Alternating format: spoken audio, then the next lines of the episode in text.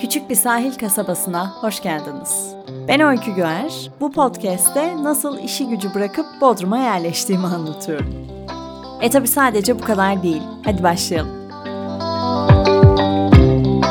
Bu bir klasiktir biliyorsunuz. Anneniz bir gün sizi aile evinde kalan çocukluk eşyalarınızı ayıklamak için davet eder. Okumayı öğrenirken yazdığınız ilk heceleriniz, böyle sayfanın neredeyse yarısını kaplar onlar, resimler, karneler, okul gazetesinde yayınlanan yazınız, yıllıklar derken gerçek bir anılar denizi. Hangi anının saklamaya değer olduğuna, hangisinin atılacağına karar vermeniz gereken o toz kokan alerjileri tetikleyecek birkaç saat. İşte geçtiğimiz günlerde ben de o tozlu eşyaların arasındaydım. İlk hecelerimi yazdığım kağıttan bir tane sakladım, diğerlerini attım. Gerek yok. Okul gazetesinde yayımlanan yazım çok melankolikti. Yani ne oluyor o yaşta? Taslağını attım, gazeteyi atmaya kıyamadım. Hayatım boyunca yanımda olacaksın temalı arkadaş mektuplarının yazıldığı isimleri hatırlamakta zorlandım. on yaş hayatım boyunca diye başlayan cümleler kurmak için biraz erkenmiş.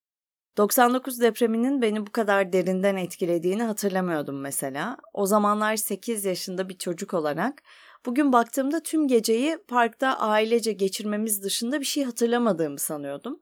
Çocukluk anılarım arasında bir sürü çizimin, günlük sayfasının depremle ilgili olduğunu görünce çok şaşırdım. sekiz yaşında da olsanız zihniniz o gün kaldıramayacağınız üzüntüleri hiç yaşamamışsınız gibi beyninizden silmeyi başarabiliyormuş demek ki. Beynimin gizlice sildiği anılardan biri de bir ilkokul arkadaşım. Yazdığım ilk sayfalarda onu ne kadar çok sevdiğimden bahsediyorum. Sonra şöyle şeyler geliyor. Onu çok seviyorum ama hep çantamızdan bir şeyler çalıyor. Altına da bir çizim yapmışım. O kızı, kendimi, sınıftan birkaç kişiyi çizmişim. Ok çıkarıp üstüne hırsız yazmışım. Yani anlatımımı resimle desteklemem iyi olmuş sahiden. Olay yeri çizimleri gibi. Mesela bunu da hiç hatırlamıyorum. En yakın arkadaşımın sınıfta bizden bir şeyler çaldığını, birinin ona hırsız dediğini, benim bu lakabı ilk kez yakınımda birine söylenirken duyduğumu tamamen unutmuşum. İlkokul ikide falanım o sırada. Bunları karıştırırken yıllar önceki bir Bodrum tatiline dair tuttuğum bir günlüğe denk geldim. Gün gün neler yaptığımızı yazmışım. İşte Mavi Bar'da Erkan Oğur dinlemişiz, Sünger Pizza'da pizza yemişiz, Bitez'de denize girmişiz. Ya bu şey değil mi benim şimdiki hayatım? O kağıdı görünce inanamadım. Bu bölümle birlikte Instagram'dan fotoğrafını da paylaşacağım. Yani sanırım çok romantik bir anımmış ki şöyle yazmışım. Bu arada yaş on yedi, biraz ergen, biraz kafası karışık, biraz melankolik bir haldeyim. Epeyce bence. Dünyayı anladığımı, dünyanın görünenin çok ötesinde derin anlamları olduğunu falan düşünüyorum. Yani her şeyin felsefesini yapan böyle oturaklı bir ergen, baş etmesi en zor olanından. İşte o benim ve şöyle yazmışım. yirmi beş Ağustos iki bin sekiz Pazartesi. Öykü. Bugün Bodrum'daki son günümüz. Her şehir bir şeyler mi katar insana? Hep mi yeni bir şeyler öğretir? Ne öğrendin aşkım sen on yedi yaşında? Neyse devam ediyorum. Bodrum hem çok yakın hem çok uzak. Bak sen. Hem hayli içindesin hem hayli dışında. Yeni türkü değil mi ya bu? Bilmediğim bir hayat. İçine en kolay girilebileninden. Bakın bu cümleye on altı yıl sonra aynen katılıyorum. Bodrum'da gerçekten bilmediğim bir hayat vardı ve gerçekten içine girmek çok kolaydı. Bu kadar sıcak, konuşkan, girişken insanı daha önce hiçbir arada görmemiştim. Önceki bölümlerde bahsetmişimdir. Akşam dışarı çıkıp da yeni biriyle tanışmadan döndüğümüz gece sayısı çok azdır. Yani masanızdaki işte sandalyeniz boşsa alabilir miyim sorusu bile burada bir arkadaşlığa dönüşebiliyor. Bazen o geceden sonra devamı gelmiyor. Bazen sürekli görüştüğünüz bir arkadaş oluyor. Ama o muhabbet bir sıcak sohbete dönüyor eninde sonunda. Şimdi devam ediyorum on altı sene önce yazdığım o satırlara. Bilmediğim, tanımadığım insanlar. Hepsinde ayrı bir yüz ifadesi. Bir şehir bu kadar farklılığı bir araya getirebilir mi? Bu kadar yerine bu K D R yazmışım bu arada. O zamanlar öyle kısaltmak modaydı biliyorsunuz. Neyse, bu arada haklıyım. Gerçekten bugün olsa yine aynı cümleyi kurarım.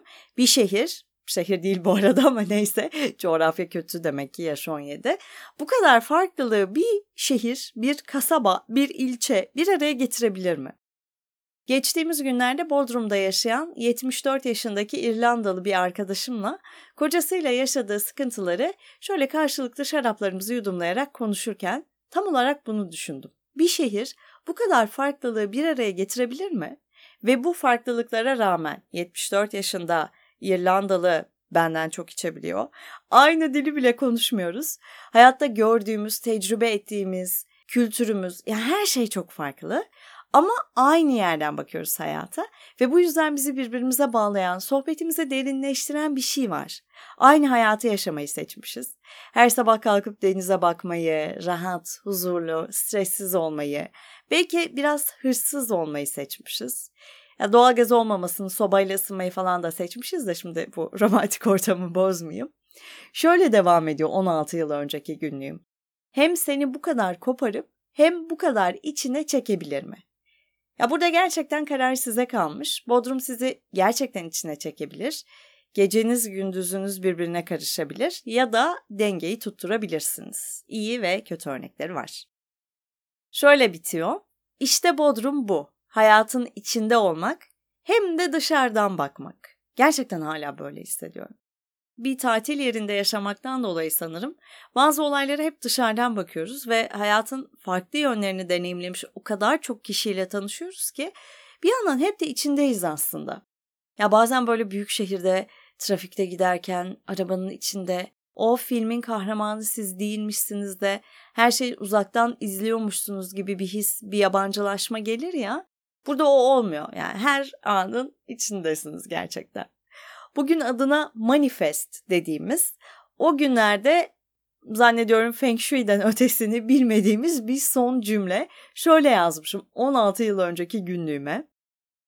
Bodrum, yani insanın kendisi için isteyebileceği en iyi şey. Wow kardeşim, manifestin kitabını yazmışsın on beş yıl önce. Hay bir de haberin yok. Ya gerçekten ne kadar yürekten istediysem iki bin sekiz yılında yazdığım bu yazıdan sonra iki bin yirmi dört yılında tam olarak bu hayatı yaşıyorum arkadaşlar. Ve artık on yedi yaşında kafası karışık bir genç olmadığım için gerçekten çok mutluyum. Nietzsche okuyup derinlere dalmama gerek yok. David Lynch'in bugün bile aklımdan çıkmayan Eraserhead filmini izlememe gerek yok. O filmi bilmek zorunda değilim toplumda kabul görebilmek için. Herkesten farklı olmak için bilge görünmeye ihtiyacım yok. Simsiyah giyinmeye, mor göz kalemine, bangır bangır müzikler dinlemeye hiç ihtiyacım yok. on yedi yaşında hayatı anlamlandırmaya çalışan o halime şimdi bakıp diyorum ki çok güzel şeyler dilemişsin. Bir aferin.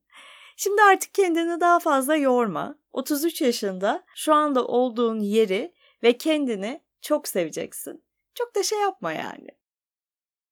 Dinlediğiniz için çok teşekkür ediyorum. on yedi yaşındaki Öykü'nün günlüğünü ve otuz üç yaşındaki Öykü'nün sesli günlüğünü burada kapatıyoruz. Bir sonraki bölümde görüşmek üzere. Hoşça kalın.